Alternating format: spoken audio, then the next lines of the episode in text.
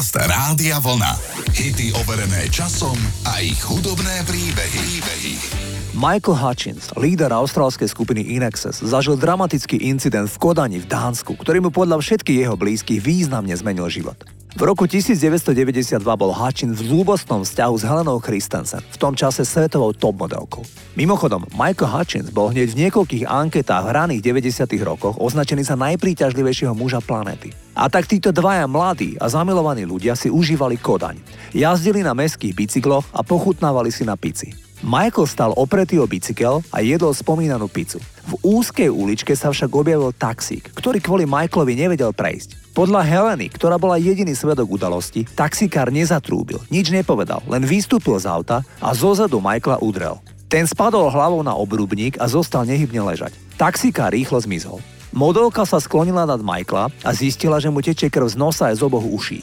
Privolaní záchranári ho rýchlo odviezli do nemocnice. Spevák však nechcel za žiadnu cenu zostať v kodanskej nemocnici a tak si ho modelka odviezla domov. Tam Hutchins mesiac v kuse vracal a stiažoval sa na ukrutné bolesti hlavy. Nakoniec privolil, aby Christensen zavolala k ním do domu doktora, ktorý odhalil závažnosť úrazu hlavy a vybavil magnetickú rezonanciu. Tam sa potvrdilo nezvratné poškodenie mozgu. Spevák doživotne stratil chuť aj čuch, ale to ešte nebolo to najhoršie. Podľa všetkých blízkych, vrátane Bona z U2, sa spevákovi dramaticky zmenila povaha. Začal byť náladový, agresívny a nikto s ním nevedel vydržať.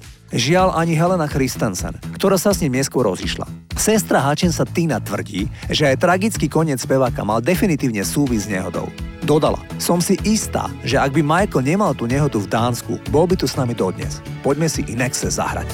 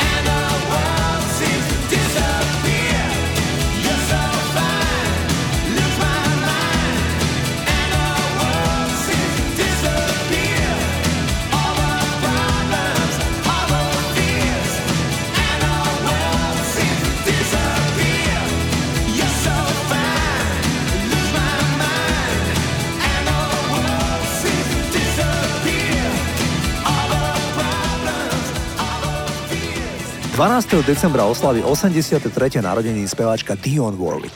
Je neterou gospelovej spevačky Cissy Houston a prvou sesternicou zosnulej Whitney Houston, dcery Cissy. Dion Warwick začala so spevom v kostole v New Jersey. V polovici 80 rokov manželia Burt Bacharach a Carol Basager ponúkli spevačke nahrávku That's What Friends Are For s úmyslom, aby ju naspievala ako charitatívny single a peniaze putovali na výskum ochorenia AIDS. Dion si to však skôr predstavovala ako duet so Stevie Wonderom.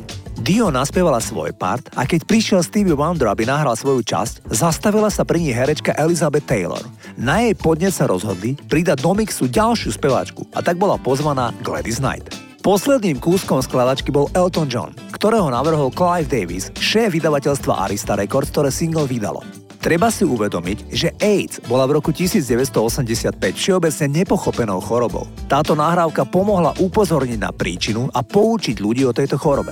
Výťažok z piesne sa vyzberal pre nadáciu a bol viac ako 500 tisíc dolárov.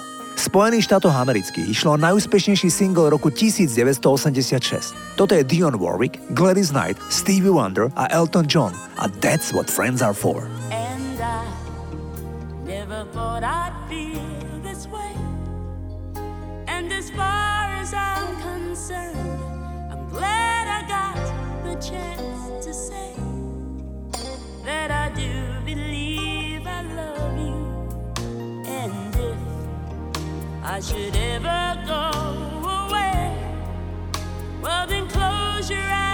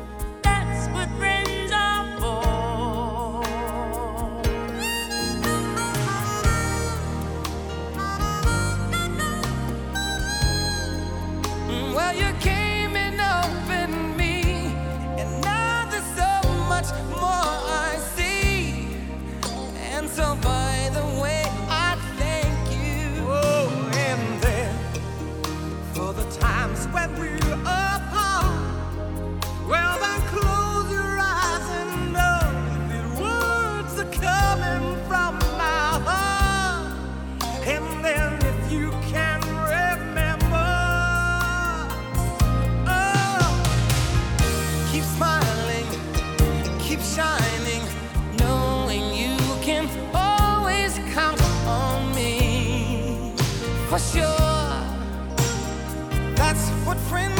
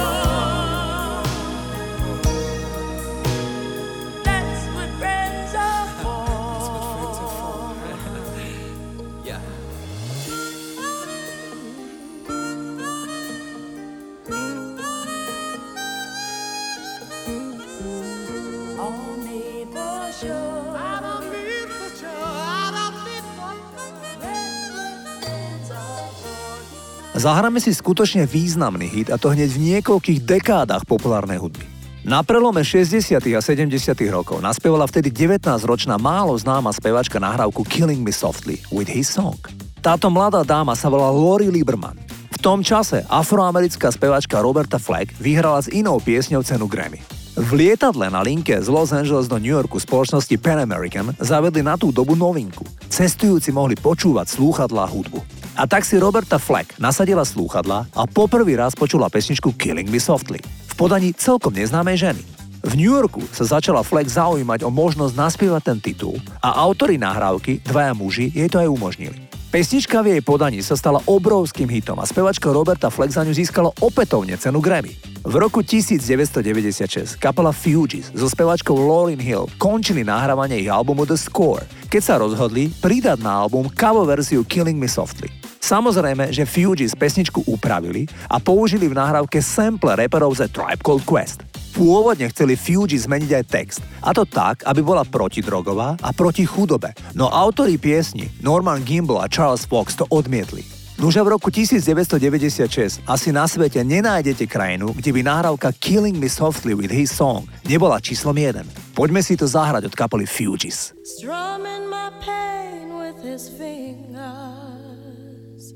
Singing my life with his words killing me softly with his song,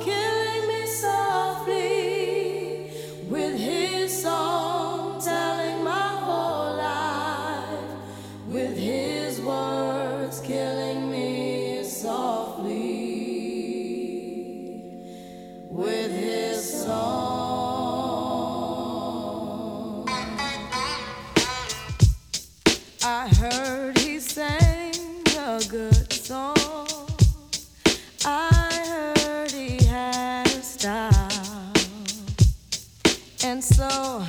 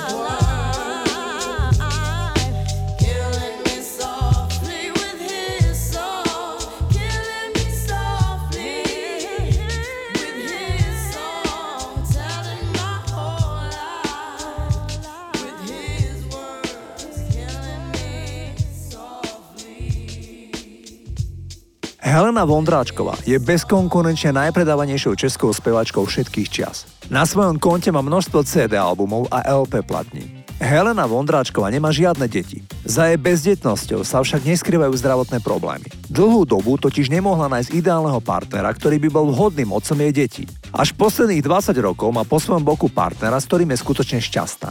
Speváčka má 76 rokov a naozaj veľmi dobre vyzerá. Najmä má stále dobrú postavu. Keď som sa jej opýtal na tajomstvo, tak mi v Prahe odpovedala, že miluje pohyb.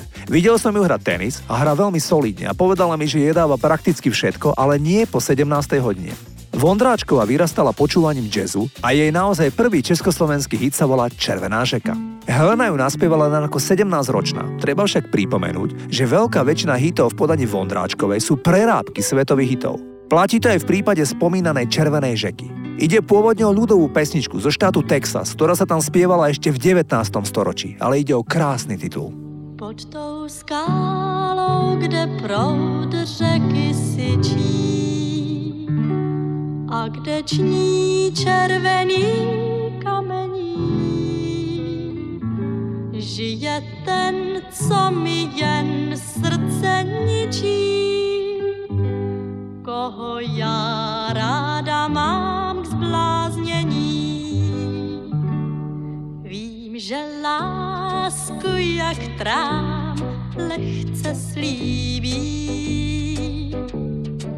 já ho znám, děravý, ale já ho chci mít, mně se líbí, bez něj žít už mě dál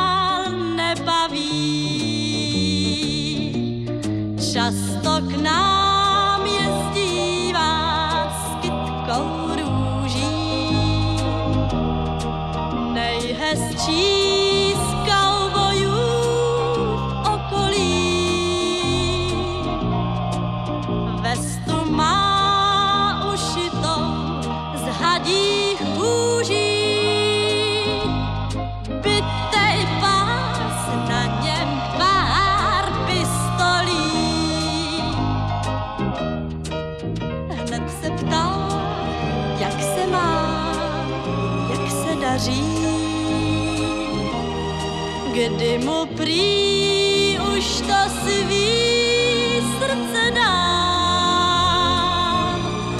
Na to já odpovím, že čas maří, srdce blíž červený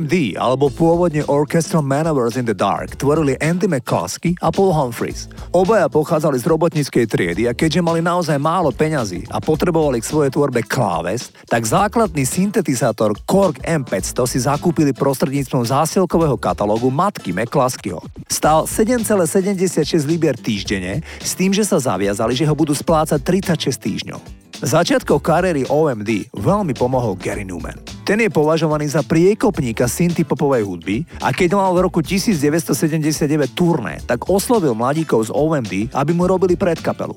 A tak nejak sa OMD konečne dostali do klubov, ale aj do športových hál, kde spolu s Newmanom vystupovali. Oficiálne sú v hudobných časopisoch označovaní Gary Newman, OMD a Human League ako svetá trojica synthpopu. Unisono však všetkých troch ovplyvnili nemecký Kraftwerk, ktorí sú skutočnými pioniermi elektronickej hudby. My si dnes zahráme, ak dovolíte, OMD z albumu Sugar Tax z roku 1991. Vtedy nastala zvláštna situácia. Kapela sa prakticky kompletne rozpadla a v OMD zostal sám Andy McCluskey. Na albume sa však nachádza prekvapujúco úspešný titul Sailing on the Seven Seas, ktorý bol číslom 3 doma vo Veľkej Británii, ale napríklad aj v susednom Rakúsku. Takto zneli na začiatku 90. rokov OMD.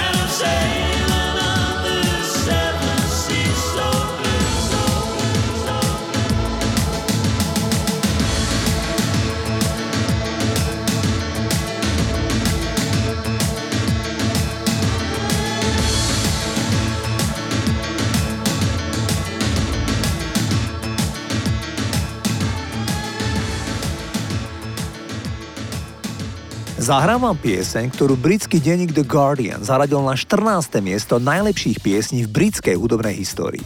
Kompletne celú ju skomponovala v tom čase iba 18-ročná Kate Bush. Nahrávka sa volá Wuthering Heights, teda Búrlivé výšiny a je silne inšpirovaná svetoznámym románom s rovnakým názvom. Kate Bush nečítala celú knihu, ale vzhliadla televízne spracovanie BBC románu Búrlivé výšiny a to ju očarilo. Skladbu napísala uprostred noci len za niekoľko minút. Zvukový inžinier John Kelly, ktorý piesen Skate Bush nahrával, povedal, že speváčka dala do nahrávania absolútne celé srdce. A i keď bola neskúsená a veľmi mladá, jej prejav bol dokonalý. Nikto v štúdiu jej nemohol povedať jedinú námietku. Pesnička bola číslom jeden nielen doma v Británii, ale aj v Austrálii, na Novom Zélande, v Taliansku či v Portugalsku. Takto znie Kate Bush z roku 1978.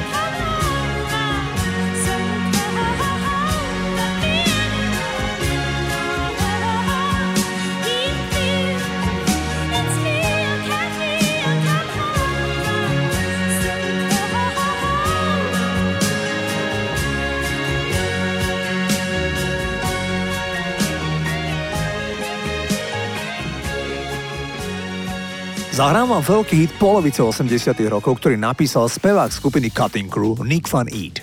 Ten pre Song Facts povedal, že to bolo inšpirované skutočným vzťahom. Nick povedal, Áno, nemôžem klamať. Je to piese napísaná o mojej priateľke, ktorá v skutočnosti je matkou mojej cery po roku od seba sme sa na jednu noc vrátili k sebe. A myslím, že tam bola nejaká ťažko definovaná obojstranná vášeň, že sme skončili v posteli. Nick priznáva, že v čase, kedy sa chystal vyvrcholiť, tak sa mu do hlavy zakrádala myšlienka, naozaj to mám urobiť? Preto sa v refrene spieva I should have walked away.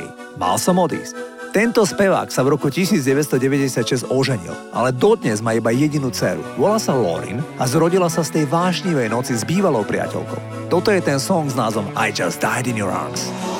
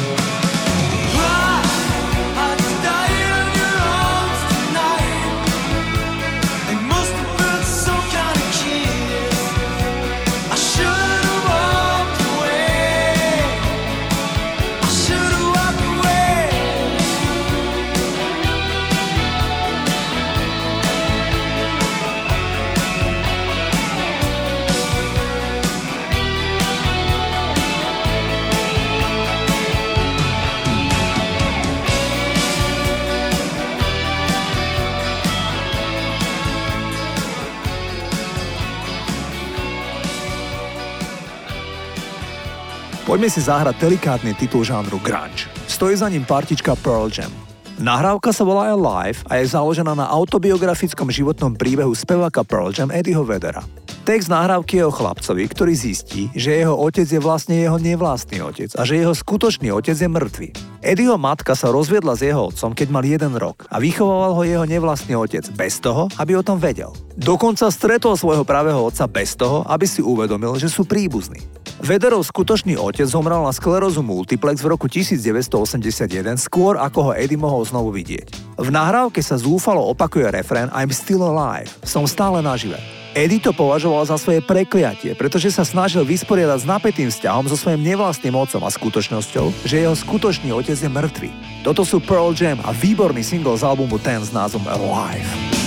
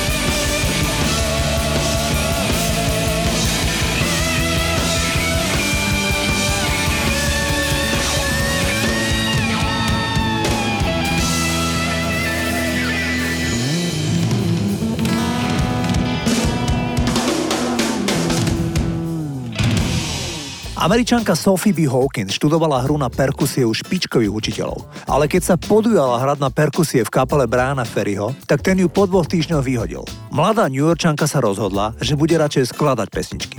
Hneď prvú nahrávku však napísala o v tom čase veľmi kontroverznej téme. Hawkins bola lesbička a tak napísala piese na podporu lesbických a queer ľudí. V refrene sa spieva Oslobod svoju mysel a nebudeš sa hambiť. Výzva je určená na boj proti homofóbii a queerfóbii. Homoerotický charakter piesne bol v tom čase vzácný, keďže málo piesni sa zaoberalo erotickou či romantickou láskou medzi dvoma ženami. Sophie B. Hawkins nahrala pesničku na kazety a tie rozdávala ľuďom vo vydavateľstvách. Nakoniec sa našlo vydavateľstvo, ktoré nahrávku vydalo a pesnička sa stala veľmi slušným hitom. A to je napriek tomu, že pôvodný videoklip odmietla vysielať MTV pre erotický obsah. Slant Magazine o skladbe napísal Damn I Wish I Was Your Lover bola najhúževnatejšia pieseň o neopetovanej láske celé 10 ročia. Alebo možno vôbec. Toto je ten titul a spevačka Sophie B. Hawkins.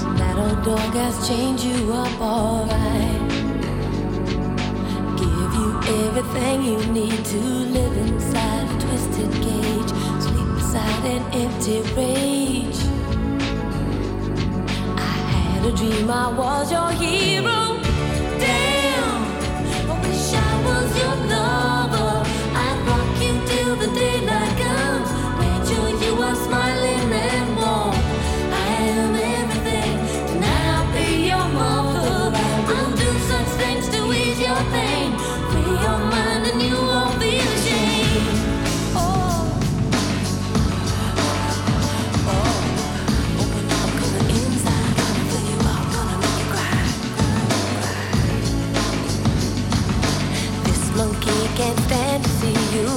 And blue. I give you something sweet each time you come inside my jungle book. What is it just too good? Don't say you'll stay, cause then you'll go away. Damn, I wish I was your lover. I rock you till the daylight comes. Made sure you are smiling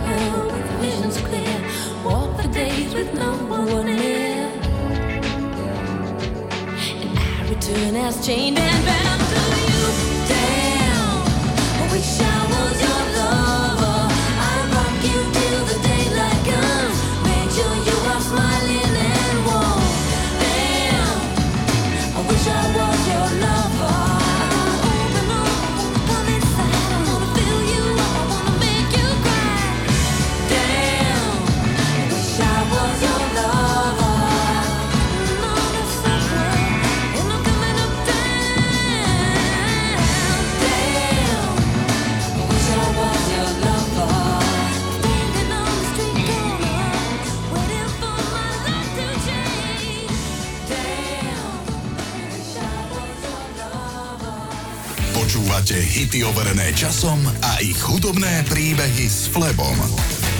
Rádio.